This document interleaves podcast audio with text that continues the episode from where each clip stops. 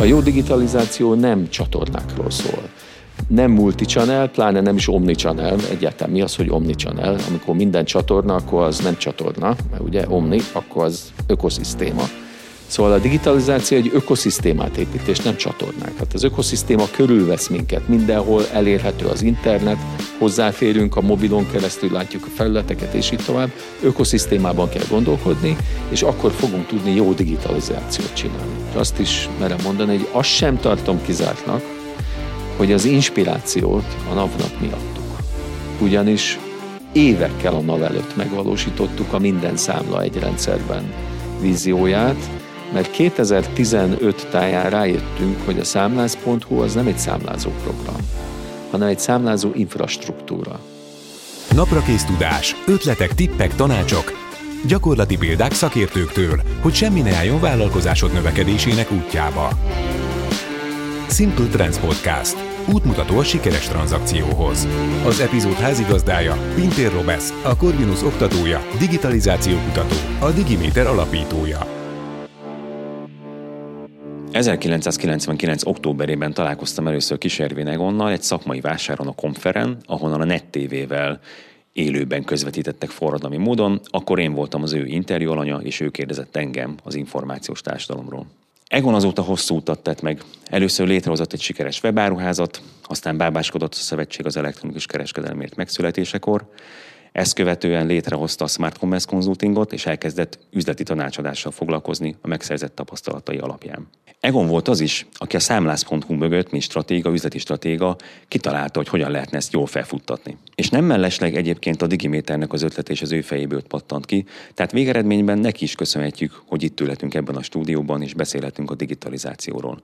Egon stratégiai gondolkodása, üzleti érzéke sok vállalkozás segített hozzához, hogy átlendüljenek a holdponton, és sikeresebbek lehessenek a digitalizációban. Köszöntelek a műsorban, köszönöm, hogy elfogadtad a meghívást. Először kocsmád volt, aztán tévéztél, utána a saját webáruházat indítottál, aztán Szövetség az elektronikus kereskedelemértnek voltál az egyik alapítója és vezetője, végül keresett üzleti tanácsadóként dolgoztál. Ez a sok dolog, ez hogyan segített téged abban, hogy közel kerül a vállalati digitalizációhoz? A színes háttér gondolom elsősorban azért számított, mert sok oldalról és sok irányból láttam rá ugyanazokra a problémákra, magára a szektorra és egyáltalán a dolgok működésére. De egyébként azt láttam az elkereskedelem meg a digitális biznisz kezdeteikor, így a 90-es évek végén, 2000-es évek elején, hogy mindannyian, akik ott mozogtunk e körül, nagyon vegyes háttérrel érkeztünk, és ilyen speciális hibridek voltunk. Tehát nem tudom, például a Csupor Erik, aki a egyik első vezetője volt a Vaterának, ő történész. És a közgazdás és informatikus is akadt nyilván, de hogy na- nagyon sok irányból jöttünk, és ettől szerintem képesek voltunk egy olyan gondolkodásra, ami ahhoz kellett, hogy a digitalizáció felé menjünk, mert hogy amúgy a digitalizációt vagy az elkereskedelmet nem tanították az iskolában. Tehát nem volt egy ilyen alapmindset, amivel rendelkezni kellett, vagy tudás, hogy most akkor ezt, ezt kell tudnod ahhoz, hogy te elkereskedő legyél, vagy, vagy digitalizációval foglalkozzál. Úgyhogy az, hogy hogyan segített, szerintem abban egyébként az a lényeg, hogy újságíróként de nem csak tévéztem, hanem televíziós újságíró voltam, de mellette írtam sajtóba, nyomtatott sajtóba is, illetve a rádióba is dolgoztam. Tehát ebben az időszakban foglalkoztam sok gazdasági témával is, és nagyon sokféle emberrel találkoztam. Az, amit te is most csinálsz, ez a beszélgetős munka, ez arról szól, hogy van néhány perced arra, hogy egy embert megismerjél, ráhangolódjál, megértsd a fő motivációit, problémáit, szinkronizáld a témát, amiről beszélgetni fogtok, és akkor utána van egy adott időkereted, ami lehet három perc, lehet egy óra, hogy abból a legjobbat kihozd az adott témában, és ehhez egy ilyen speciális, fókuszált gondolkodás, gyors felfogás, gyors megértés kell, és a bő évtizedes újságíróskodás és, és tévézés időszaka alatt azt hiszem ebbe én nagyon edzetté váltam, hogy, hogy gyorsan fel tudja mérni ezeket a helyzeteket, és ez biztosított talán előnyt számomra a 90-es évek elején, hogy ott megláttam, hogy mit kell csinálni, és hogyan lehet tovább haladni. Na meg hát nyilván a kommunikáció, tehát a tanácsadói létben nagyon fontos elem a kommunikáció. Tehát amikor a, az ember tanácsadó, akkor legalább annyira kell a pszichológiáját és a, a, a lélektanát érezni ennek a témának, meg az ügyfélnek, mint, a, mint az üzleti környezetet, vagy akár a matekot. Uh-huh. Tehát akkor gyakorlatilag ráhangolódtál a másikra, és, és amit csináltál korábban tévésként, vagy újságíróként, ugyanazt csináltad üzleti tanácsadóként, csak más, vastagabban fogott a ceruza mondjuk a végén. Hát igen, azért... És más fizette a, a, a, gyakorlatilag a, a mulatságot. Igen, de azért a, a, a kettő között volt az a nagyon fontos időszak, amikor megtanultam azt a szakmát, amit nem tanítottak az iskolában senkinek sehol, ugye az elkereskedelmet és a digitalizációt, azáltal tettem szert arra a tapasztalatra és tudásra, hogy utána képes voltam más vállalkozásoknak segíteni, hiszen ott a kezdetekkor teljesen egyedül voltunk. Néhány tucat ember elkezdett elektronikus szolgáltatásokat vagy digitális szolgáltatásokat építeni, webshopot, netpincért, online biztosításkötést és ehhez hasonlókat. Mi gyakorlatilag egymásra voltunk utalva. Rendszeresen találkoztunk, beszélgettünk egymással, tapasztalatokat cseréltünk, még mindenféle intézményes keretek között teljesen informálisan, és együtt tanultuk meg ezt a szakmát. És egyébként, amikor én belevágtam a 90-es évek végén, még az általad említett nettévés időszakban ebbe az egész internetvilág megismerésbe, eleve az volt a motivációm, hogy én ezt kitanuljam, és aztán majd valamilyen tanácsadóként éljek ebben tovább.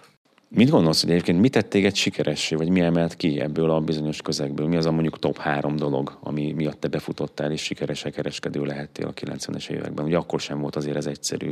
Még azt gondolnánk, hogy, hogy akkor sokkal könnyebb volt, hiszen még nem volt, és akkor egyszerű volt, mert bármit intottál, minden, bármihez nyomtál, aranyát tudott válni, most meg ugye nagy a verseny. Hát igen, amikor én az elkereskedelmet elkezdtem egy filmáruházzal, aminek a főterméke a DVD volt, és mellékesen lehetett VHS-t is kapni, mert ha már van filmforgalmazás, akkor áruljunk azt is.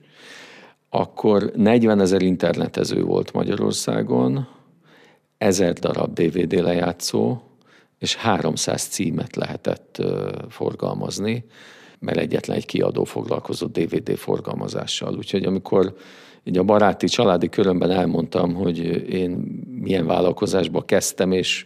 Mibe rakod a pénzedet, mibe rakom, a többiekét, egész pontosan inkább ez a... A saját dilemma. pénzemet, abszolút, a, a, a saját pénzemet mibe rakom, és, és ugye ráadásul közben egy jól működő és sikeres bizniszt kezdtem leépíteni az életemben, amiben mellesleg még lemezkiadó, meg turnémenedzser is voltam egy darabig. De az is egy érdekes szelete a pályámnak, és tehát, hogy ezt kezdtem, nem ott hagytam, mert ez nem egyik pillanatra a másikra történt, hanem szépen kezdtem leépíteni, de 99-től ugye akkor indult a, a netpiac, 2003-ig még, még sok minden mást is csináltam, hogy legyen mit elkölteni a DVD áruházamra.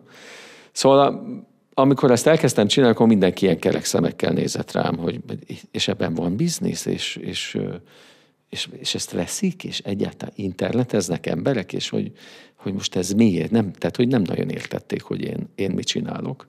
De hogy mi, mi volt a siker titka? Hát szerintem, hogyha csak három dolgot mondhatok, nyilván lehet nagyon sokat, de a, az első helyre mindenképpen azt tenném, hogy a vízió. És ez nem csak az én szempontomból lényeges, hanem stratégiai tanácsadóként nyugodtan mondhatom azt is, hogy minden vállalkozás szempontjából a siker első számú kulcsa az, hogy vízió van-e. Tehát aki azt a vállalkozást építi, az lát-e valamit maga előtt, hogy ő mégis mit csinál, mi az a biznisz, amit épít, mi a célja, mit tesz hozzá a világhoz, mi az az érték, amit teremt, amitől amitől az ő vevői vagy az ő célcsoportja majd fizetni fognak neki azért, amit éppen nyújt nekik. Tehát én nekem volt egy nagyon határozott vízióm azt illetően, hogy mire jó az internet, milyen irányba megy a világ, és mit, mi fog ettől változni.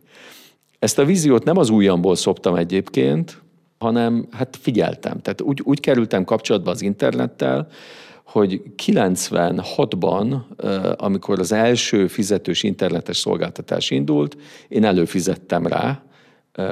A sztori érdekessége, hogy 96-ban, akkor voltam 30 éves, akkor kaptam életem első számítógépét is a születésnapomra. Tehát előtte én nem, egyáltalán nem számítógépeztem. Én nem, a generációmban nem azok közé tartozom, akik komodoroztak, meg nem tudom, hogy mit csináltak. Nekem az életem első számítógép az egy Toshiba laptop volt, ami nagyon különleges dolognak számított 96-ban, és Windows 90, nem tudom, mi volt rajta. Hát nem 98, 95? Igen, Windows 95. Az, az ott az első? Nem igen. is tudom. Tehát... Hát a 3.1-es, de a 95 valószínűleg az volt a Igen, igen ne, a, ne, nem 3.1, hanem az első izé, desktop minden egybe. Tehát, hogy, hogy az különlegesség volt. Windows 95 volt rajta. Újságíróként elkezdett foglalkoztatni az internet, és többek között az ezredforduló címén csináltam egy 24 interjúból álló, két éven áttartó interjúsorozatot, amiben a legkülönbözőbb embereket kérdeztem meg arról,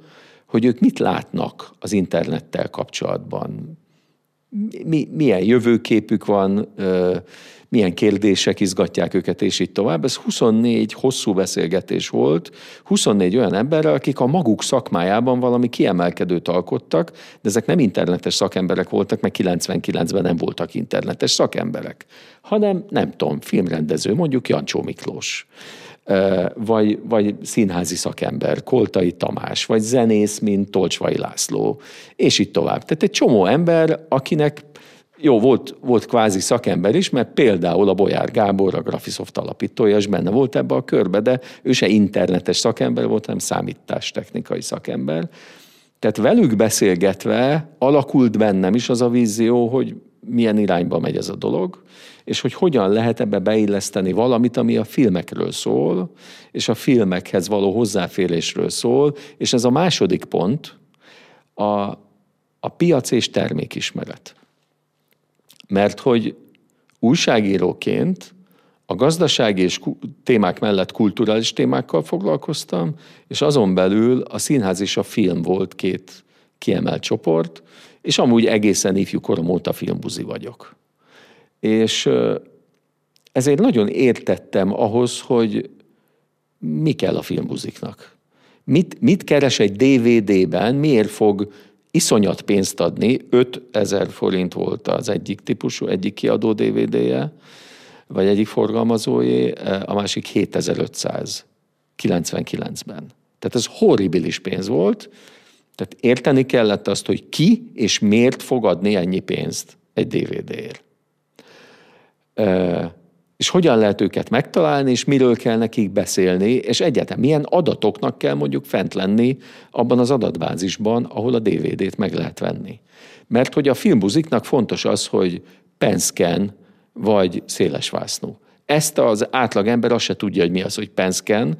Azt tudja, hogy igen, széles vászon, hogy mondják a tévébe, hogy akkor alul felül fekete csík fog látszani, de, de ezt egy, egy normális ember ezeket nem tudja, a, a filmbolondok azok meg tudják, és ők azt akarják, hogy ne penszkenbe legyen meg a volt egyszer egy vagy nyugat, hanem eredeti kép, képarányjal, és a, a filmbolondok azt is tudják, hogy filmet csak eredeti hanggal nézünk, nem szinkronizáltan. De hangsúlyozom, hogy eredeti hanggal. Tehát a francia filmet sem angolul nézzük, a francia filmet francia nyelven, az eredeti hangjával nézi egy filmbolond. Nem azért, mert ő nyelvzseni, hanem azért, mert a filmhez hozzátartozik a hangja, nem csak a színész hangja, hanem a háttérzajok, a kulissza, a nem tudom én mi, ezt a szinkron megölik, kinyílja. Tehát egy, egy film alkotás, az kép, hang és még egy csomó minden együtt, és aki filmbolond, ezek, ez fontos neki. Fontos neki, hogy a hang, milyen hangsávok vannak, az 5.1-es, vagy nem tudom én micsoda, és ehhez hasonlók. Ez azért fontos, mert aztán láttam, hogy utána indultak web shopok, amikor már beindult a biznisz 2002-2003 során, volt egy időszak, amikor havonta nyíltak a DVD áruházak. Próbálták megcsinálni a szerencséjüket, látták, így, hogy ez működik, tehát így ezt ők is meg tudják csinálni, de nem. Így van, de nem, mert hogy például azt gondolták, hogy nincs jelentősége annak, hogy a magyaron kívül milyen hangsáv van a, a DVD-n, meg milyen feliratok. Hát mert, mert mi ne lenne jelentősége. Tehát, hogy milyen szinten vannak fönn adatok, az adatok hogyan kapcsolódnak egymáshoz, ezt én 99-ben rögtön az elején értettem. Tehát rögtön az elején adatbázist építettem, a rendező nevére kattintva rögtön láttad annak a rendezőnek a filmjeit. Mondjuk a Netflix ezt a mai napig nem tudja. Tehát a Netflixen nem tudsz a rendező nevére kattintani, és nem fogja megmutatni a rendező összes filmét, keresgélned kell. Tehát ez egy nagyon élő adatbázis volt, mert fontos volt az, hogyha valaki mondjuk, nem tudom én, Spielberg vagy Stanley Kubrick rajongó, akkor a rendező nevére kattintva mindjárt lássa, hogy milyen filmjei vannak, és mit lehet megvenni, és hogy azok milyen hanggal és milyen minőségben vannak, stb. Tehát ezeket értettem, ez a második pont, termék és piacismeret és ez minden termékre és minden piacra érvényes. Hát én ehhez értettem. Tehát ha valaki szeretne valamit csinálni, és sikeres lenni, akkor annyira buzinak kell lenni az adott területen, mint neked a filmben. Látom, még mindig benne vagy a sztoriban, Így és van. nem, nem engedted el, csak eladtad, de nem engedted el. Így, hát a, a filmőrült megmaradtam a mai Igen. napig. Én nyilván a súlyosabb kategória vagyok, tehát hogy nem csak az nem mindegy, hogy milyen képaránya a film, hanem filmet nem lehet televízió készüléken nézni, csak vetített képen. Tehát, hogy én ilyen igazi filmbuzi vagyok, ebből már kevés van valószínűleg. Na de ha mondjuk valaki házi mozi vetítőket és házi mozi rendszereket árul, akkor neki ezt a piacot jól kell ismerni az ilyen bolondokat, mint én is vagyok, hogy én, mi mit fogunk megadni azért, hogy, hogy azt a filmet úgy lássuk. De tök mindegy, lehet beszélni utazásról, lehet beszélni, nem tudom én, játék vagy modellgyűjtő szenvedéről, társasjátékról, sporteszközökről, hegymászásról, bármiről, ha valaki egy adott területen, az elkereskedelemben, vagy bármilyen online szolgáltatásban, vagy egyébként bármilyen szolgáltatásban, ez amit mondok offline-ra is igaz, sikeres akar lenni, akkor azt a piacot értenie kell. Nem csak ismerni, nem csak adatokkal tisztában lenni, hanem érteni hogy mondjuk ne nyisson úgy laptoptáska áruházat, hogy nem lehet szűrni a laptop méretére a táskákat. Most csak egy kapásból egy példa jut eszembe, hogy milyen idiótaságokkal találkoztam hosszú pályám során az elkereskedelemben. Tehát egy ilyen, ilyen alap dolgokat érteni kell. És a, a harmadik pont az a meló. Tehát, hogy, hogy bele kell tenni a melót nem csak mennyiségi, hanem minőségi értelemben is. A kettő egyébként az elkereskedelem kezdetein egyáltalán nem egyensúlyozták ki egymást, mert, mert hiába végezték minőségi munkát, akkor is nagyon sokat kellett dolgozni, és rettenetesen kevés volt a szakember, tehát nem nagyon tudták kihez fordulni. Tehát én mondjuk, nem tudom, az elsők között voltam, akik elkezdtek online hirdetni és hát akkor még a banner volt a fő hirdetés. Amúgy az elsők között voltam azok között is, akik elkezdték használni a Google ö, kereső hirdetéseket 2004, 5, 6, nem is tudom mikor indult. Tehát, hogy akkoriban 20 évvel, közel 20 évvel ezelőtt. De, de még a banner sztorinál, tehát elkezdtem hirdetni különböző felületeken, amik akkor látogatott és elérhető felületek voltak, lehetett rajtuk hirdetni, hirdetni, meg nyilván saját felületeken is hirdettem, tehát elkezdtem hirdetni, és ehhez bannerek kellettek, vizuális hirdetések. És hát akkor kerestem ilyen internetes bannerkészítést hirdető stúdiókat, hogy akkor velük csináltatok bannereket. És csináltak bannereket. Egyrészt nem tetszett, másrészt kevés volt a kattintási arány. Ebből az lett, hogy megtanultam bannert csinálni. És éveken keresztül én magam csináltam az összes hirdetését a, a, a webshopomnak, Egyszerűen azért, mert az a hirdetés, amit én csináltam, az 10% kattintási arányt produkált, amit a grafikus stúdió beszállító, akinek ez volt a, a szakmája, azért meg mondjuk egyet. Ez sem azért volt, mert én nekem nem tudom, milyen vizuális tehetségem van. Egyszerűen értettem, hogy, hogy mi kell a, milyen üzenet kell ahhoz, hogy valaki megvegye azt az adott DVD-t. Tudtam, hogy ezt hogy kell fölépíteni, és nyilván ezt le tudtam volna írni hosszasan egy briefben, idézőjelben, mert már brief nem lett volna, hogy step by step elmagyarázom, hogy akkor mi kéne látszon azon a banneren, milyen szöveg kéne legyen, milyen sorrendben, és hogyan fogja leginkább a kattintást ösztönözni, de ezzel az erővel már meg is tudtam Egyszerű tanulni, megcsinálni. Meg megtanítani valakit. Úgyhogy, úgyhogy meló. Banner készítés, matek, üzleti terv, tehát hogy ezeket mind csináltam, meg töltöttem az adatbázist, és a hétvége az vasárnap délután háromtól hétig, este hétig tartott. Gondolom a család szerette. És mit gondolsz, hogy szerinted ma meg tudnál csinálni egy hasonló vállalkozást? Miben változott az elmúlt húsz évben ez az egész környezet? Tehát ez a három dolog, amit most felsorolt, ez ma is ugyanúgy érvényes, vagy most talán más praktikák kellenek? Hát fogalmi szinten ugyanúgy érvényes, csak nyilván egészen más van mögötte. A vízió és a termékismeret az, az nem változott, tehát az ugyanúgy kell. A munka változott meg. Tehát az, az teljesen más. Nyilván ma nem működik az, hogy valaki csinál egy webshopot, és akkor ő, ő, ő tölti az adatbázist, ő találja ki a bizniszt, ő tárgyal a marketingről, és ő csinálja meg a bannereket, és ő megy el a termékére a, a forgalmazóhoz, és hozza el, stb. Tehát én az első időszakban mindent egyedül csináltam, illetve hát a család szerette, igen, mert a gyerekeim csomagoltak, a, aztán a feleségem is besegített, és végül ő is, ő, ő lett a logisztikai vezetője a cégnek, és ő intézte a logisztikát. Tehát ez egy családi bizniszként épült gyakorlatilag, és egészen sokára lettek külső alkalmazottaink. Tehát, hogy ez, ez nyilván másképp működik, ma már nem feltétlenül megy ez családi bizniszként, tehát ma sokkal professzionálisabbá vált az egész, és hát sokkal, de sokkal magasabban van a belépési küszöb. Úgyhogy szerintem ahhoz, hogy ma valaki sikeres elkereskedelmi céget indítson a semmiből, akkor az első pont az, hogy kell legyen egy nagyon-nagyon erős víziója, víziójának lenni, amiben nagyon erősen benne van az, hogy mi hiányzik a piacról. Tehát, hogy ő neki látni kell azt, hogy mi az, mi az ami nincs. Kellene, igény lenne rá, de nincs, tehát nem feltétlenül problémák, tehát nem feltétlenül termékből kéne, hogy akkor én mondjuk órát fogok árulni, vagy nem tudom én táplálékkiegészítőt fogok árulni, hanem problémát kell tudni megoldani, amit senki nem old meg jelenleg megfelelő módon.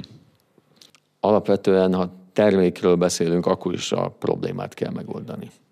Tehát én nem mondom azt, hogy nincs olyan termék, amit ö, lehetne értékesíteni.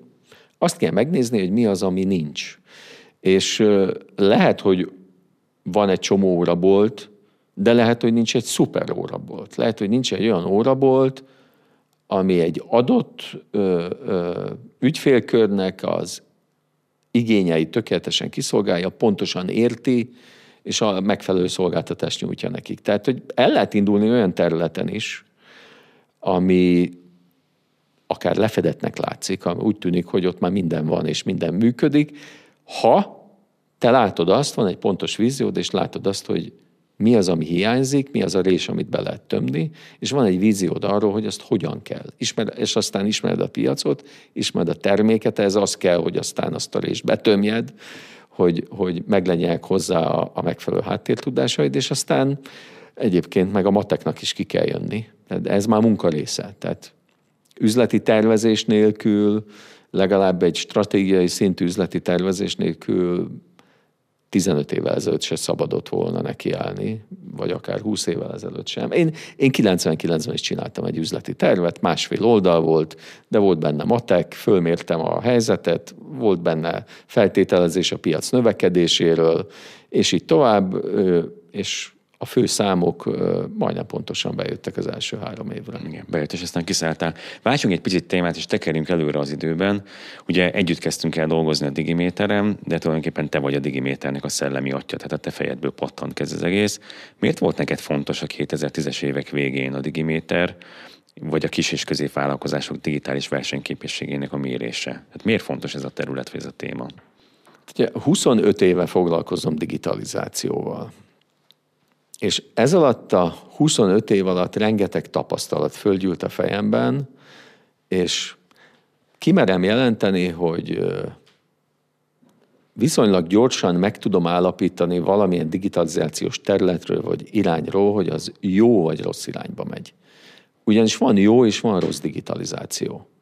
A digitalizáció önmagában nem feltétlenül csak jó. Lehet rosszul csinálni. Mitől lesz rossz a digitalizáció? Hát egyrészt attól lesz rossz, ha önmagáért való. Ha nem valamilyen igényt fed le, nem valamilyen hatékonyságot, üzleti fejlődést szolgál, hanem csak önmagáért való, egyszerűen azért, mert valaki azt mondta, hogy digitalizálni kell, és akkor ki kell pipálni, hogy digitalizálunk. Milyen az önmagáért való digitalizáció? Hát ugye ez nem feltétlenül az egész digitalizációra igaz, hanem lehet részem, részelemekre is igaz. Tehát mondjuk az, hogy egyszerűen kijelentem azt, hogy egy banknak digitális irányba kell menni, vagy a kereskedelemnek digitális irányba kell menni, az önmagában nem lehet rossz. A megvalósítás módjában lehetnek rossz elemek. Tehát mondjuk a bankoknál a kedvenc példám, hogy az rossz digitalizáció, hogy azt az űrlapot, amit nekem ki kell tölteni a bankfiókba, a számlát akarok nyitni, az PDF-be föltesszük a weboldalra, és akkor ott az ügyfél ki tudja a PDF-et le tudja tölteni, ki tudja, le tudja tölteni a dokumentumot, ki tudja nyomtatni, kitölteni, beszkennelni, visszaküldeni. Ez rossz digitalizáció. Vagy rossz digitalizáció az, amikor megvan szuperül szervezve az elkereskedelem, tök jó tudok rendelni mondjuk FMCG termékeket, és konkrét példa, nagy bevásárlás, nem mondom meg melyik elkereskedő, de hát nem sok van. Rendeltem kettő zsugorfóliás ásványvizet, tehát kétszer hat darab ásványvizet. Zárójelben megjegyzem, hogy az ásványvíz vásárlást nem támogatom, ennek speciális oka volt, mindenki igyon csapvizet, mert az ásványvíz óriási karbon lábnyommal rendelkező gigantikus átverés, zárójelbe zárva. Tehát két zsugorfóliás ásványvizet rendeltem, és úgy jött az ásványvíz, hogy az egyik dobozban benne volt hat darab, meg kibontva a másik zsugorfóliából kettő, és a másik dobozban meg benne volt négy ásványvíz. És megkérdeztem a szállítót, hogy ne haragudjon, ezt miért így hozták? Mondta, hogy hát mert a, a, a gép így adta ki, és hogy az egy dobozban nem tudom hány kiló cucc lehet. Na most ez a rossz digitalizáció, amikor idiótaságokat valósítunk meg digitál, digitalizáció szó alatt, egyszerűen azért, mert nem volt a dolog rendesen végig gondolva.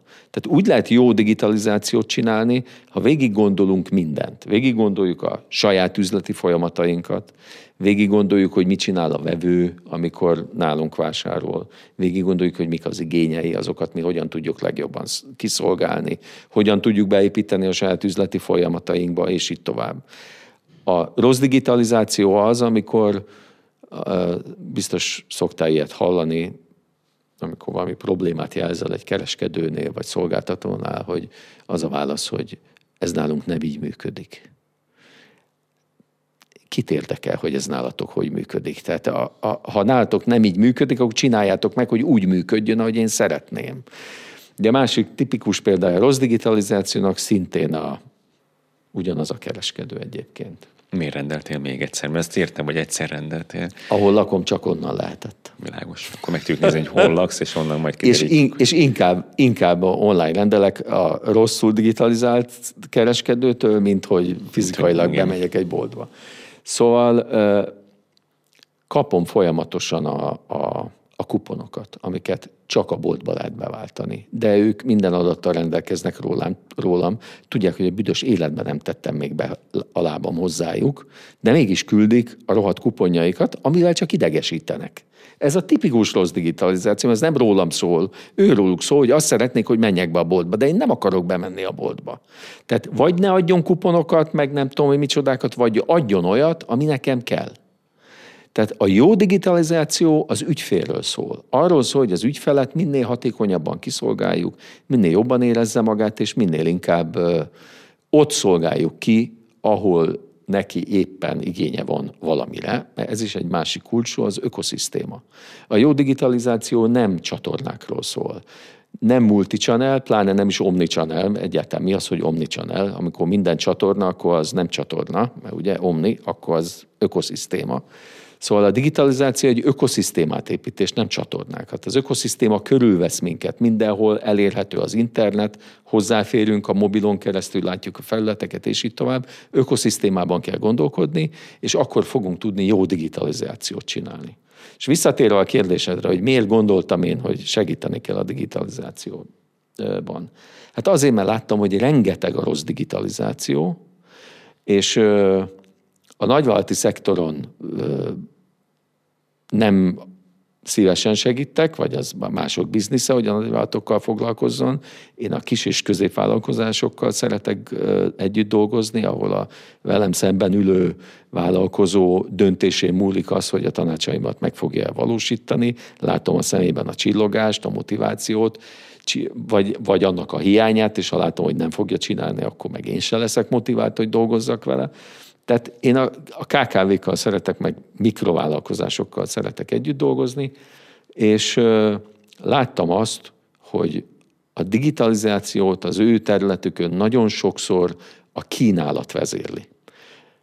Hogy vezérli a kínálat? Hát alapvetően két módon. Az egyik mód a jó szélszes, oda megy a különböző informatikai cégeknek a szuper szélszese, és rá, digitalizált címszó alatt rádumálja a, a cukrászda tulajdonost, hogy csináltasson magának 1 millió 686 ezer forintért honlapot, illetve most már még, még többért vagy nagyon olcsón, de igazából az ár tök mindegy, mert pénzkidobás mindenképpen. Tehát csináltasson magának csili szuper honlapot flash üzékkel, ugye 10 évvel ezelőtt még, vagy 15 évvel ezelőtt ez nagyon ment, hogy a forog a torta, meg nem tudom én mi, csak a böngészők fele nem jelenítette meg. Szóval csináltasson minél drágább, minél csivilibb honlapot, mert az nekem szélszesnek, meg az én cégemnek, aki majd megcsinálja a honlapot, baromi jó. Hogy a cukrászdának miért lesz jó, az senkit nem érdekel. Meg mindenkinek van. Ja, meg igen, igen, ezt lehetett rá hivatkozni, hogy mindenkinek van honlapja, csináltassál honlapot. A honlapon csak a nyitvatartás, meg a telefonszám, meg néha még a cím se szerepel, tehát hogy sokszor... A legfontosabb információk nincsenek de, de minden más. Apukám igen. alapította a fénykép Igen, igen, igen, igen. A kedvenc hosszú. honlapom a kedves látogató, így kezdődik. Így a, van. a tulajdonos fotója, Kedves látogató, senkit nem szeretnék megbántani, de a kedves látogató az pont az az információ, amire egyáltalán nem kíváncsi a látogató. Tehát ő a tortákra kíváncsi, azoknak az árára, mi a nyitvatartás, mikor kell tortát rendelni, és mi a telefonszám és akkor a telefon, jó, tegyük fel, fönn van a cím meg a telefonszám, de egy kép formájában, amit ugye nem lehet a számot kimásolni róla, és nem lehet rákattintani, hogy mindjárt hívás legyen, mert az egy kép, ugye? Tehát, hogy ilyen honlapok tömkelege, ez a rossz digitalizáció klasszikus esete, de a szélszes nagyon jól járt, a, a, a cukrászda meg elköltötte a lóvét. A másik, ki, szintén ilyen kínálati rossz vezérlés, a pályázatok. Már a 90-es évek legelején, vagy bocsánat, a 2000-es évek legelején beindult az, hogy pályázatok honlapra, meg webshopra, és akkor ezrével születtek azok a webshopok, meg honlapok, amik mögött nem volt valódi vízió, és nem volt valódi akarat. Tehát nem volt arról szó, hogy a kereskedő, akit rádumált egy szélszes, hogy csinálta a honlapot, azt tényleg online akart kereskedni, és tényleg értette az, hogy itt minek kéne történni, és hogyan kéne azt csinálni. Csak erre hogy ez sikeres. Pénzt. Csak erre adtak pénzt, a szélszes rádumálta, Ugye arra is voltak példák, hogy a szélszes rádumált, és azt mondta, hogy nagyon jól jársz, mert lesz egy honlapod, és egyébként a honlap készítése azt a 18 millió forintot, amit megpályáztunk, annak 20%-át még vissza is kapod és akkor mennyire szuperül jártál, és akkor a maradék pénznek a 10%-ából megcsinálták a honlapot, és a 70% meg a tiszta haszon volt. Világbiznisze, csak ettől nem ment a digitális világ előrébb. Sőt, ez rengeteg sok rosszat is tett a digitalizációnak, pont azért, mert rossz irányba vitte el a dolgokat, és a cukrászda egyébként, amelyik esetleg elhitte a szélszes dumáját, és a saját pénzéből csináltatta meg a honlapot, az csalódott volt, mert hát érdeklődött a, a, a vevőit, amikor beállította a vevő, és mondta, hogy nem tudom, egy születésnapi tortát szeretnék, mikor, most azonnal. De miért nem tetszett megnézni, hát a honlapon rajta vagy egy, hónap, egy nem tudom, x idővel előrébb kell rendelni, meg ott ki is tetszik tudni választani, meg nem tudom, miért, miért, miért nem tetszett ott megnézni? Hát miért nem? Mert nem úgy volt megcsinálva a honlap, hogy ott meg, megnézte volna, vagy akár megtalálta volna. Szóval e, rengeteg ilyet láttam, és ezek egész egyszerűen nem tudok más mondani, idegesítettek. Azt látszik most is, hogy idegesítettek, de meg, megmaradt, megmaradt ez a, ez a rejtett indulat. Igen, ezek idegesítettek, rettetesen zavartak, és azért zavartak, mert tudtam azt, hogy azzal a pénzzel és energiával, amit erre ráfordítottak, akár a fejlesztők, akár a kereskedők, a megrendelők, baromi jó dolgokat lehetett volna csinálni. Vagy annak a töredékével. Tehát, hogy nagyon szuperül meg lehetett volna csinálni azt a honlapot, nagyon szuperül meg lehetett volna csinálni bármit, és akkor nem csalódás a vége. És ezért gondoltam azt, hogy kéne valamilyen segítség ezeknek a cégeknek, mert tisztában vagyok vele, hogy a én tanácsadói díjamat nem fogja tudni megfizetni minden mikrovállalkozó, illetve azok egyáltalán nem, és a kis és közepes vállalkozások egy része sem feltétlenül tudja, mert mentálisan nem tudja megfizetni. De akkor én mégis próbáltam volna segíteni valahogy, hogy, szóval, hogy legyen valamilyen digitális iránytű, ami, ami segít abba, hogy merre induljanak, és, és ne a szélszes dumálja rá őket, és akkor próbáljanak tanulni, és, és, és gondolkodni. És ugye ez volt maga az alapvízió, és aztán a megvalósítás módjánál pedig a fő vezérlőelvem az volt, amit egy Szilárd Leo idézettel tudnék legjobban leírni. Szilárd Leo mondta azt, hogy ugye egy fizikus volt, aki Einsteinnel is sokat dolgozott együtt, sőt volt közös szabadalmuk. Szóval Szilárd Leo mondta azt, a világ egyik legokosabbnak tartott emberének közvetlen munkatársa, hogy nem kell, hogy te a világ legokosabb embere légy. Elég, ha mindenki előtt jársz egy lépéssel. És a Digiméter gondolkodásában is ez jelenik meg, hogy nem az a fontos, hogy valamilyen fajta digitalizációs elvet, vagy digitalizációs etalont valósítsunk meg.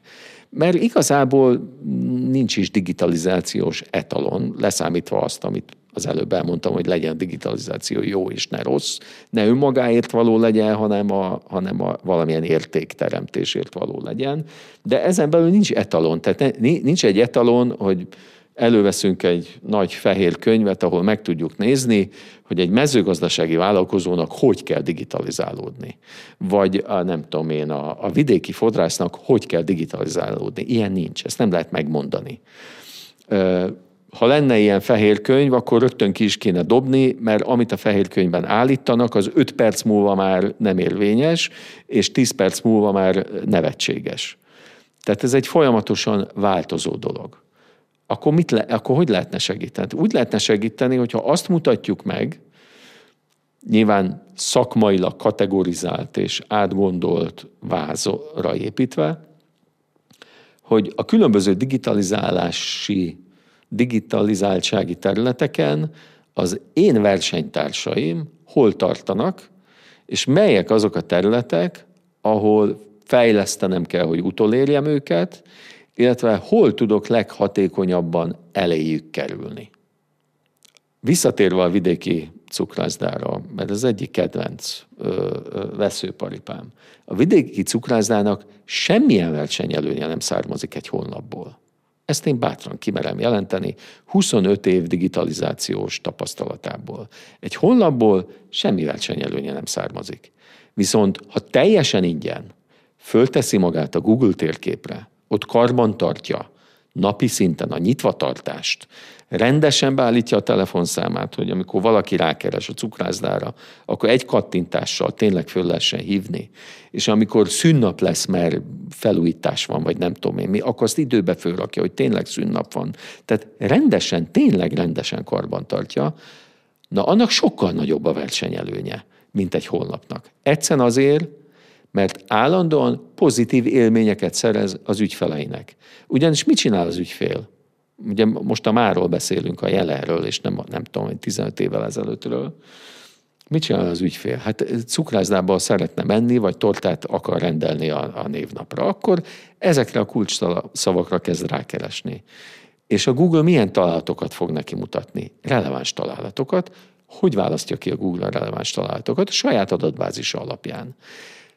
Mit tartalmaz az ő adatbázisa? Hát például azt, hogy egy adott cukrászdába, amikor valaki rákeresett és rákattintott, hányan terveztek utat, hányan mentek oda tényleg, az útvonal tervezés után, és nehogy Isten hányan értékelték utána ezt a vásárlást, mert a Google folyamatosan nyaggatja egyébként a vevőket. Ugye minden vállalkozó, ha figyel, ő maga is vevőként él az világban, akkor látja, hogy a Google nyaggatja őt, hogy látom, itt voltál, meg ott voltál, értékelje. Tehát, hogy nyaggatja az ügyfeleket, hogy értékeljétek azt a cukrászdát, mert a Google-nek az az hozzáadott értéke, hogy jó irányokat mutat nekem, amikor keresek valahol, ezért mindent elkövet annak érdekében, hogy mindig jó irányokat adjon.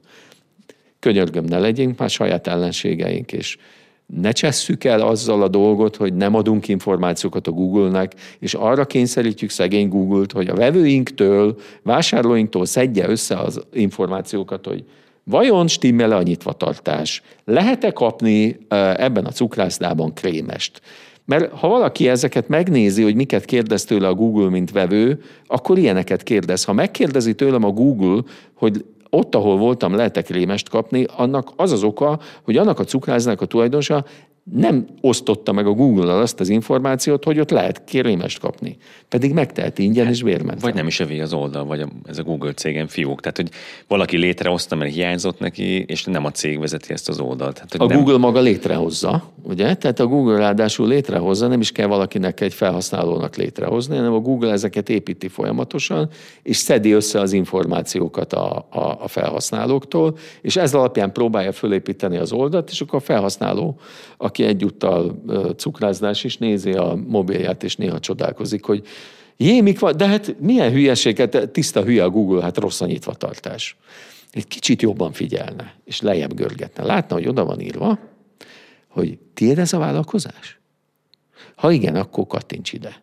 És ha tiéd ez a vállalkozás, és oda kattintatsz, kattintasz, akkor birtokba veheted a fiókot, beállíthatod a telefonszámot, stb. stb. stb. Tehát ezek ilyen rém egyszerű dolgok, amiket a webshop előállító vállalkozás szélszese, most az összes webshop előállító vállalkozás szívből gyűlöl engem ettől fogva, de az összes vállalkozás, aki webshopokat gyárt, a szélszes ezt nem mondja el, vagy tisztelt a kivételnek, ezt nem mondja el a vállalkozónak, hogy figyelj ide, fönn vagy a Google-ban, meg nem csinálja meg neki, mert legalább azt csinálnátok könyörgön webshop előállítók, hogy amikor, meg weboldal előállítók, amikor weboldalt fejlesztetek egy ö, vállalkozásnak, akkor legalább férjen már bele a melóba az, hogy megnézitek, hogy rendben van-e egyébként a Google-ben ez a vállalkozás, és akkor segítetek, segítetek neki birtokba venni ezt a fiókot, beállítani rendesen,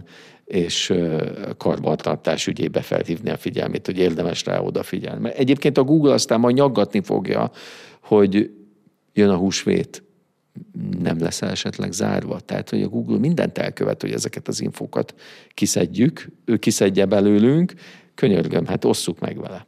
Szóval ezek a dolgok azok, amiket láttam. Most nyilván egy példát kiemeltem, ami az én saját nünükém, de ezer ilyen dolog van. Ne rákérdeztem volna, mert ez nekem is fel volt írva, hogy ez nünükéd és miért, mert ez, ez nagyon fontos gondolkodásbeli.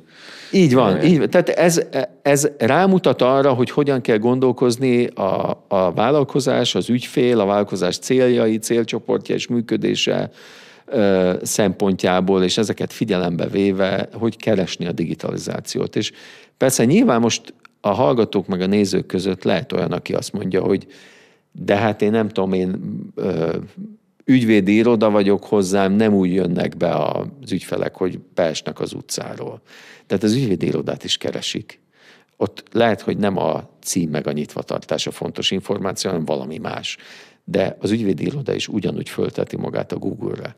És hogyha most valaki meg B2B vállalkozással rendelkezik, és műanyag ö, ventilátorokat gyárt beszállítóként valamelyik magyarországi autógyárnak, akkor természetesen neki nem az a lényeges információ, hogy a, a Google-nél hogy vannak beállítva a dolgok, bár ott is fontos lehet, mert ha megy hozzá valaki egy tárgyalásra, és rákeres a cég nevére, amikor útvonalat szeret tervezni, hogy oda találjon, akkor fontos, hogy a cím jól legyen beállítva, mert ezzel is segítjük azt, akik hozzánk jönnek. Tehát még ott is van szerepe. Tehát amik, amiket itt most mondok, kiemelt, kiragadott példák, azok önmagukban nem általános igazságok.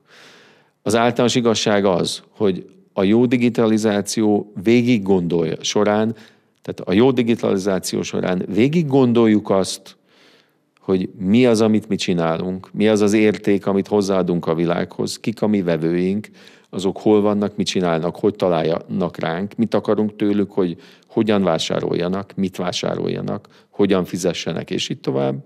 És ezeket végig gondolva építjük föl a digitális jelenlétünket. Oké, okay, váltsunk egy picit témát. Beszélgettünk a, a, a műsor előtt, hogy akkor most hogyan konferáljunk fel téged, milyen titulusra azt mondtad, hogy te csak nyugdíjas szeretnél lenni leginkább, mert akkor nem ülnél itt, mert nem tudtál volna, nem tudtál volna elrángatni Keszhelyről a vitorlásodról. Tehát nem vagy nyugdíjas, én azt gondolom, hogy alapvetően stratégiai tanácsadó vagy stratéga vagy, és szerintem a legsikeresebb, vagy számomra legalábbis legsikeresebb munkád az a számlász.hu.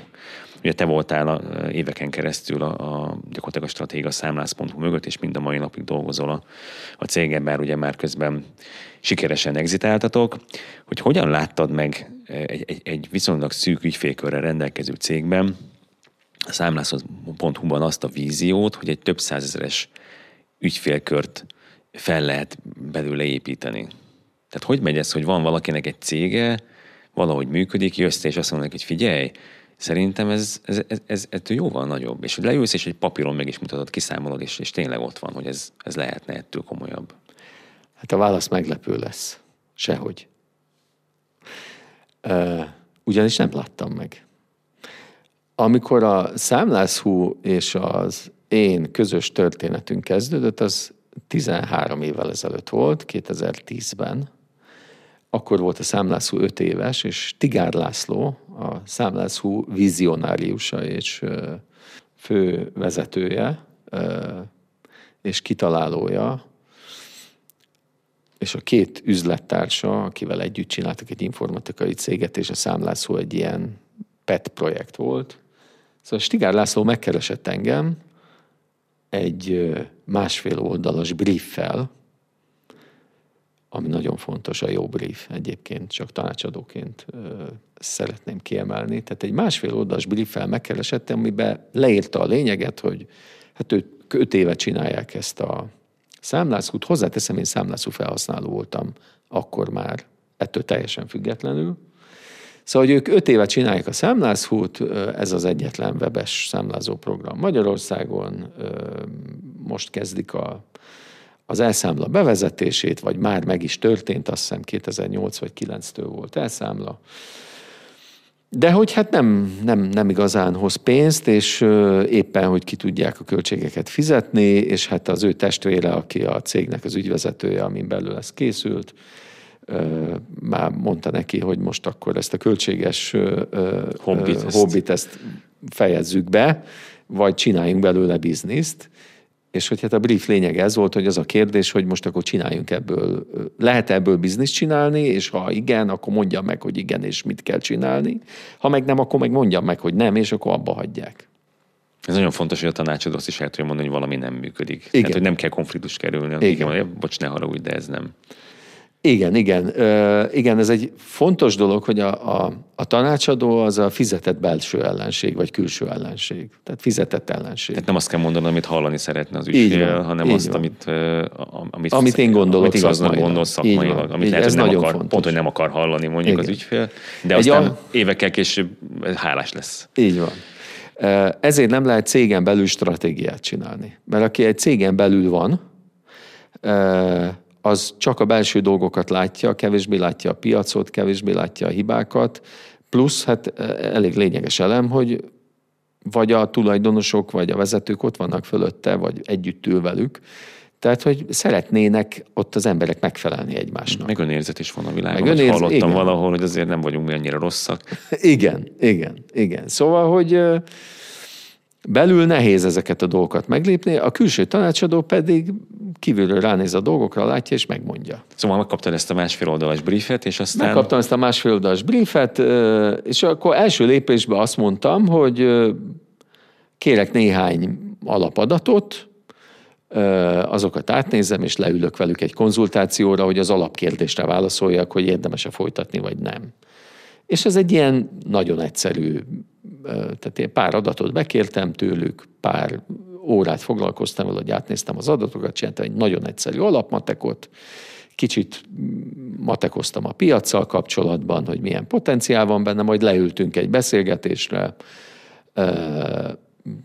valamelyik multinacionális informatikai cég büféjében, ahol éppen valamilyen projekten dolgoztak, és ott a büfében elmondtam nekik, hogy szerintem ezt érdemes folytatni, van benne biznisz, de ahhoz, hogy megmondjam, hogy mekkora biznisz, mekkora potenciál van benne, és mit kell ahhoz csinálni, és mennyit kell befektetni, hogy ez működjön, ahhoz kell egy üzleti stratégiai tervet csinálni, ami egy körülbelül három hónapos munka, kutatás, workshopok, tehát rengeteg időt és energiát bele kell tenni, és hát bizony elég sok pénzbe fog kerülni. Ez az elég sok pénz egyébként annyi volt, amennyit valaha összesen bevételként produkált a, a számlázó addig, és amit ugye el is költöttek a szerverre, meg a nem tudom, hogy micsodára.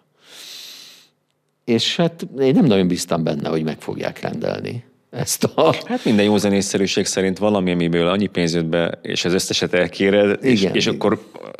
Tehát kiadtam az ajánlatot, és szoktam azóta a három alapítónak mindig viccesen gondolni, hogy hát mondani, hogy megmondom őszintén, srácok, hogy ott a büfében, ahogy ültetek, nem néztem ki belőletek, hogy, hogy ebből ez lesz.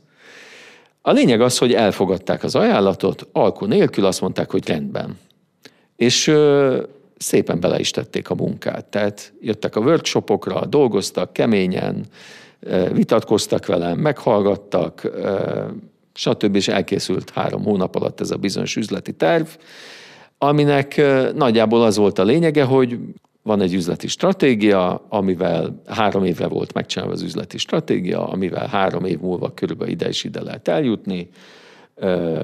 Ahhoz, hogy odáig eljussatok, ezeket és ezeket a dolgokat kell megvalósítani, amit egyébként ők áttekintettek, hogy ez egy három hónapos fejlesztési meló lesz. De utána ők beletették ezt a három hónapot, abba hagyták, nem vállaltak akkor éppen egyéb munkát, vagy ami volt, azt felfüggesztették, vagy pluszba csinálták. Mindegy, de szóval három hónapot beletettek, amiből négy lett egyébként, és nem három. Vagy nem, nem, bocsánat, három, rosszul számolok, már április elején elindult, tehát a január, február, márciust végig dolgozták, de már karácsonykor nekiálltak. Na és hogy miért mondtam azt, hogy nem láttam meg? Hát abban az üzleti tervben, amit közös workshopolásokkal raktunk össze, az szerepelt, hogy figyelembe véve a vállalkozók digitalizáltságát, bla bla bla, nagyjából 70 ezres lehet az a célcsoport, akinek egy online felhő alapú számlázást, számlázó programot 2010-ben el lehet adni. Valószínűleg egyébként nem is volt hibás feltételezés, és ennek a 70 ezres célcsoportnak a 10%-át céloztuk meg, hogy három év alatt ezt ügyfélé lehetne akvirálni, és valami minimális célcsoport növekedés is be volt tervezve, de ez egy elég konzervatív terv volt, és akkor volt egy ilyen offenzíva verzió is, hogy esetleg a, a 10 ami ugye 7000 ügyfél, esetleg 10 ezer ügyfelet is ö, el lehet érni. Hát ez meg lett az első évben, ha jól emlékszem, ö, vagy talán 12 ezer, nem tudom már pontosan, de lényeg az, hogy a, a növekedés a tervhez képest sokkal, de sokkal jobb volt, és nem azért, mert rossz volt a terv, hanem azért, mert az a három informatikus, ne, ők, ők tudták magukról, hogy nem üzletemberek, semmilyen üzleti kérdésre nem csináltak érzelmi kérdést, és mindemmel azt csinálták, amit mondtam nekik. Szigorúan végrehajtva. És, és én az üzleti terveknél mindig azzal számolok, hogy hát semmi sem lesz tökéletesen megvalósítva. Ezeket a dolgokat kell csinálni ahhoz, hogy bizonyos KPI-k teljesüljenek, de úgyse lesz minden tökéletesen megvalósítva, tehát mondjuk nem tudom én, a konverzió, ha minden baromi jól van csinálva, akkor lehet, hogy 6% lehetne, de én csak 3%-kal vagy Tehát két és mindig egy picit így a van, dolgot, mert úgyse úgy van. sikerül. Ö, Sőt, nagy számokat mondtam, tehát ha minden nagyon jól megy, akkor 3% lehet a konverzió, és akkor én számolok azzal, hogy az első évben csak 1,1 lesz, és mondjuk a harmadik évben eljutunk már 2,2-re vagy 3-ra. Ö, A számlászusok meg az első évben megcsinálták a hatot. Egyszerűen azért, mert mindent maximál. Tehát maximalisták voltak. Mind a hárman, a mai napig is maximalisták, és mindent maximalista módon csináltak meg, és akkor rögtön az első év után jött egy újratervezés, és na, akkor már tudtam, hogy i- itt más a potenciál, de nem én voltam az, aki először azt mondta, hogy miért ne lehetne akár 200 ezer ügyfele a számlászónak. Ezt a Stigár Laci mondta először, 13-14 tájékán. Ő mondta először, szintén még egy büfében, a, a, a, még nem volt saját iroda, hogy de miért ne lehetne 200 ezer ügyfele a, a számlászhúnak, és akkor mondtam, hogy lehetne, de ahhoz még ez és ez és ez és ez és ez kell. És kibeszélt a navval végül. Senki. Nem csak azért viccelődök ezzel, ugye Magyarországon te szoktad mondani, te mondásod volt, hogy a legnagyobb digitalizátor az a, az a NAV. Igen, tehát abban, a, ahol a számlász hú ö, ö, működött azon a piacon a legnagyobb digitalizátor, a legnagyobb digitalizációs kényszer erőt a NAV fejtette ki a piacra azzal, hogy beterelte a számlákat a, a NAV online számlarendszerébe, és kötelező a számlák beküldése is. De nekem az a merész állításom van ezzel kapcsolatban, hogy ha nincs számlászhú, akkor a NAV ezt biztos nem merte volna meglépni 2018-ban, akkor volt ugye az első, aztán 20-ban a teljes beterelés. És néha még ennél messzebb is merek menni, és azt is merem mondani, hogy azt sem tartom kizártnak, hogy az inspirációt a NAV-nak mi adtuk.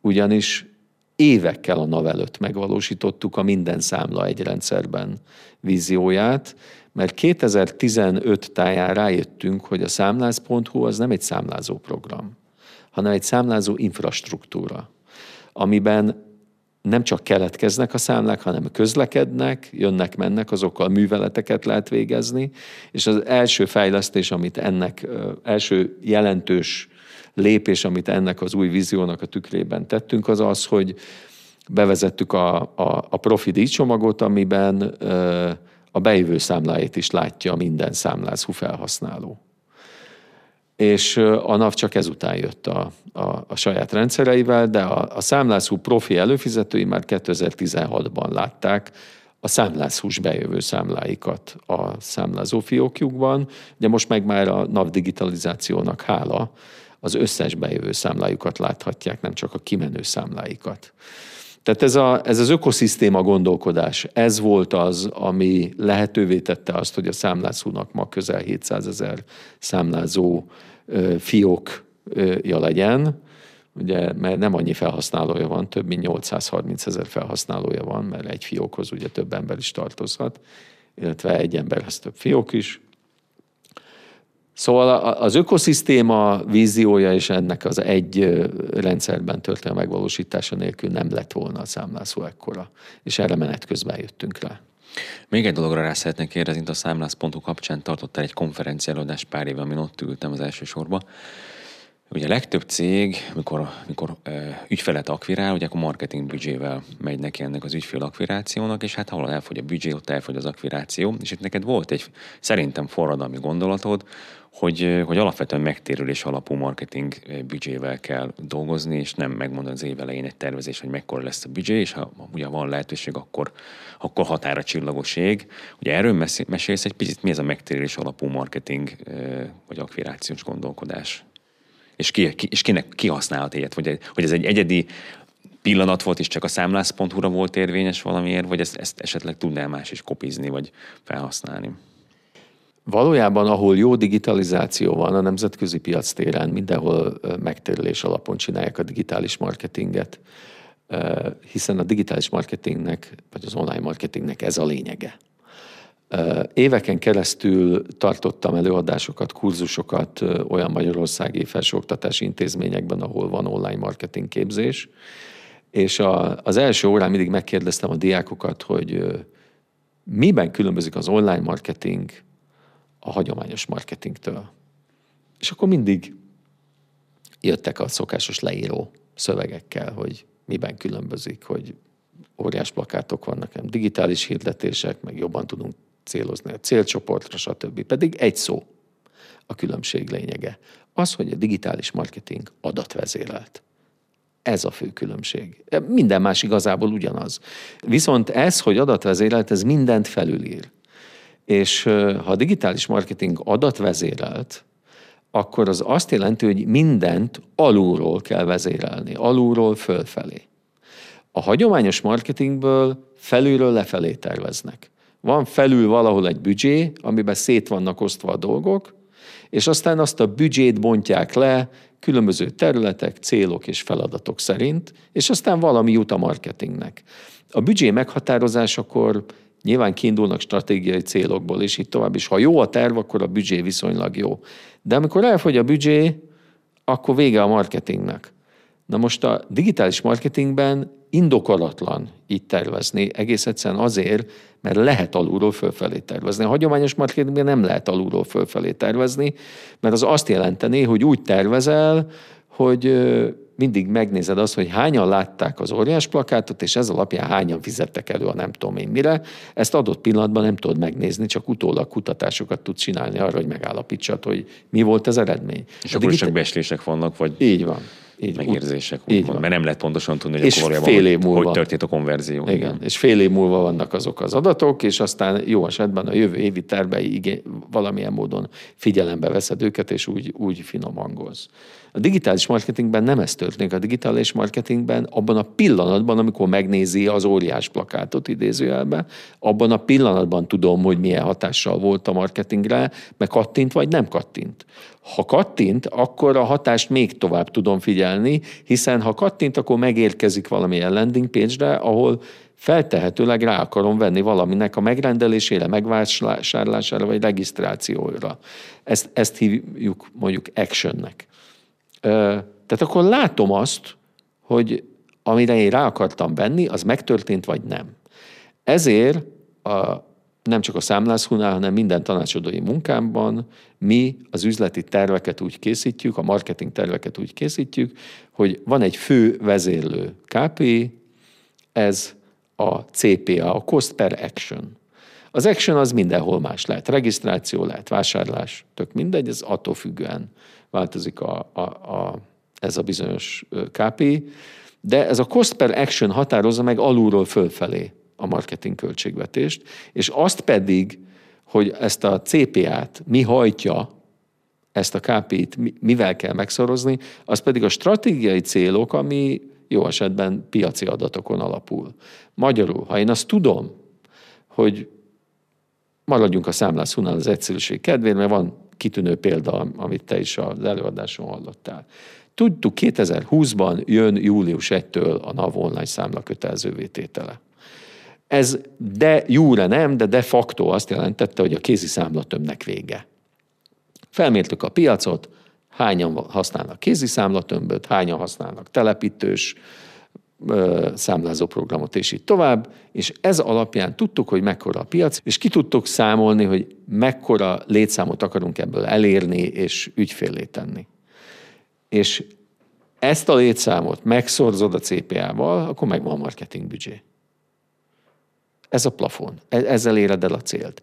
Az már egy sajátosság, hogyha elég jól működik a cél, cég, van tartalékja, vagy olyan a tevékenység, hogy gyorsan vissza tudja hozni a marketing büdzsét, amit ráfordított az adott ügyfélre, akkor ez a marketing büdzsét maradhat tényleg csak tervszinten, és mondhatom azt, hogy hiszen én megkeresem mondjuk azonnal az adott actionön annak a kosztját. Mm. Akkor mondjuk egy éves előfizetést kifizet valaki előre, akkor gyakorlatilag azt a pénzt azt megint vissza tud forgatni. Hogy így van, akkor azon... Marketingen megint vásárolja új vevőket. Pontosan. Tehát egy digitális újságból, amiből, ahol nincs nyomdai erőforrásigény, és a cikket egyszer megírták, akkor az bárhányszor el lehet adni. Tehát egy digitális újságból akár a föld összes lakóján, olvasni képes lakójának adhatsz el egy példányt, nem kell egy marketing felső határt húznod, tehát egyszerűen csak azt kell kiszámolni, hogy a cost per action és minden egyéb költség, ami ehhez tartozik, az fedezve legyen azáltal a bevétel által, amit én attól az ügyféltől meg tudok szerezni és akkor a végtelenségig tudom akár skálázni a növekedést. Természetesen ez csak egy elvi. A lényeg az, hogy nem egy büdzsé szab határt, nem akkor ér véget a marketing tevékenység, amikor elfogyott a pénz, hanem akkor ér véget a marketing tevékenység, amikor nincs több kattintás. Amikor már senki nem keres rá arra, hogy online számlázás, akkor nincs olyan kattintás, amit meg tudnék venni, mert már minden ügyfél az enyém. Igen, de az, hogy gyakorlatilag mennyire ritka a piacon, jó jelzi a, a előadásodban elhangzott sztori, hogy fölhívott titeket az ügynökség, hogy Egon ezt biztos komolyan gondoltátok, tehát ez, ez írtatos mennyiségű pénz.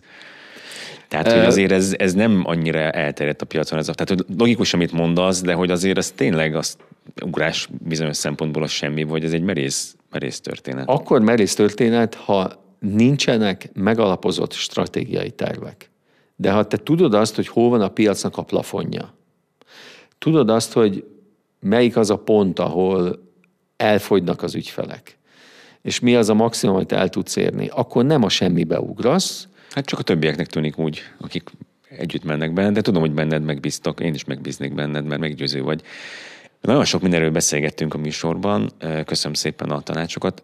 Mit mondanál kvázi jó tanácsként annak, aki akit jobban szeretne digitalizálódni most Magyarországon, hogy te mire koncentrálnál, mi lenne az egy-két praktikus dolog, amit megnéznél először? Mondjuk, ha valaki tanácsadóként meg tudná fizetni a tanácsadási díjadat, de mondjuk most nem tudja. De te kvázi ingyen most elmondod neki, hogy mit érdemes megnézni. Induljunk ki abból, hogy ez az elképzelt vállalkozó, ez egy B2C piacon dolgozó vállalkozó, tehát fogyasztóknak értékesít valamit, terméket vagy szolgáltatást akkor elsősorban azt nézze meg, hogy ő fogyasztóként mit csinál. Próbálja megérteni saját magát, hogy ő fogyasztóként hogyan viselkedik, hogy parkol, hogy vesz mozijegyet, színházjegyet, hogy rendel, hogy jut el A-ból B pontba, ahol még soha nem járt.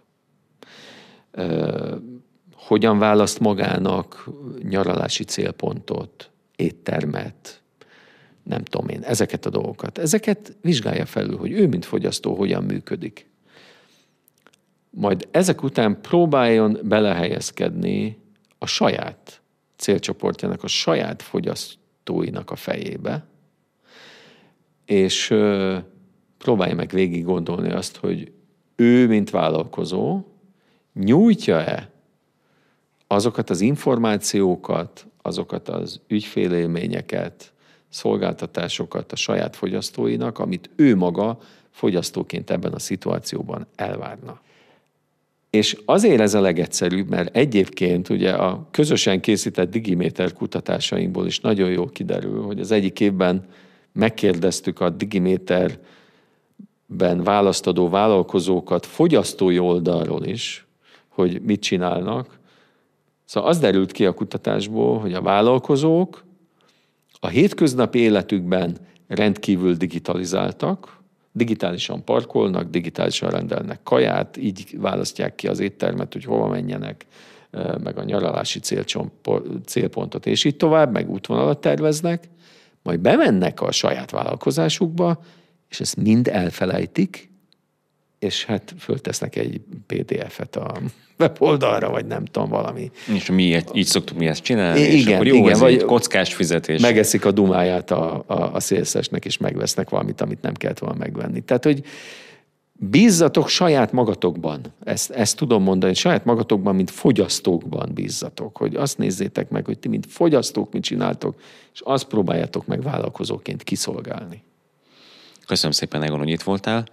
Nézőknek, eh, hallgatóknak köszönöm, hogy meghallgattatok, megnéztetek minket. Ez volt a Simple Trends Podcast, ha tetszett, iratkozzatok fel, és találkozunk a következő izgalmas műsorokban is. Viszlát, viszhal! Ez volt a Simple Trends Podcast. Tarts velünk a következő adások során is. Iratkozz fel a kedvenc lejátszódon a Simple Trends csatornájára. További hasznos szakmai tartalmakért pedig látogass el a simpletrends.hu weboldalra. A linkeket keresd az epizód leírásában.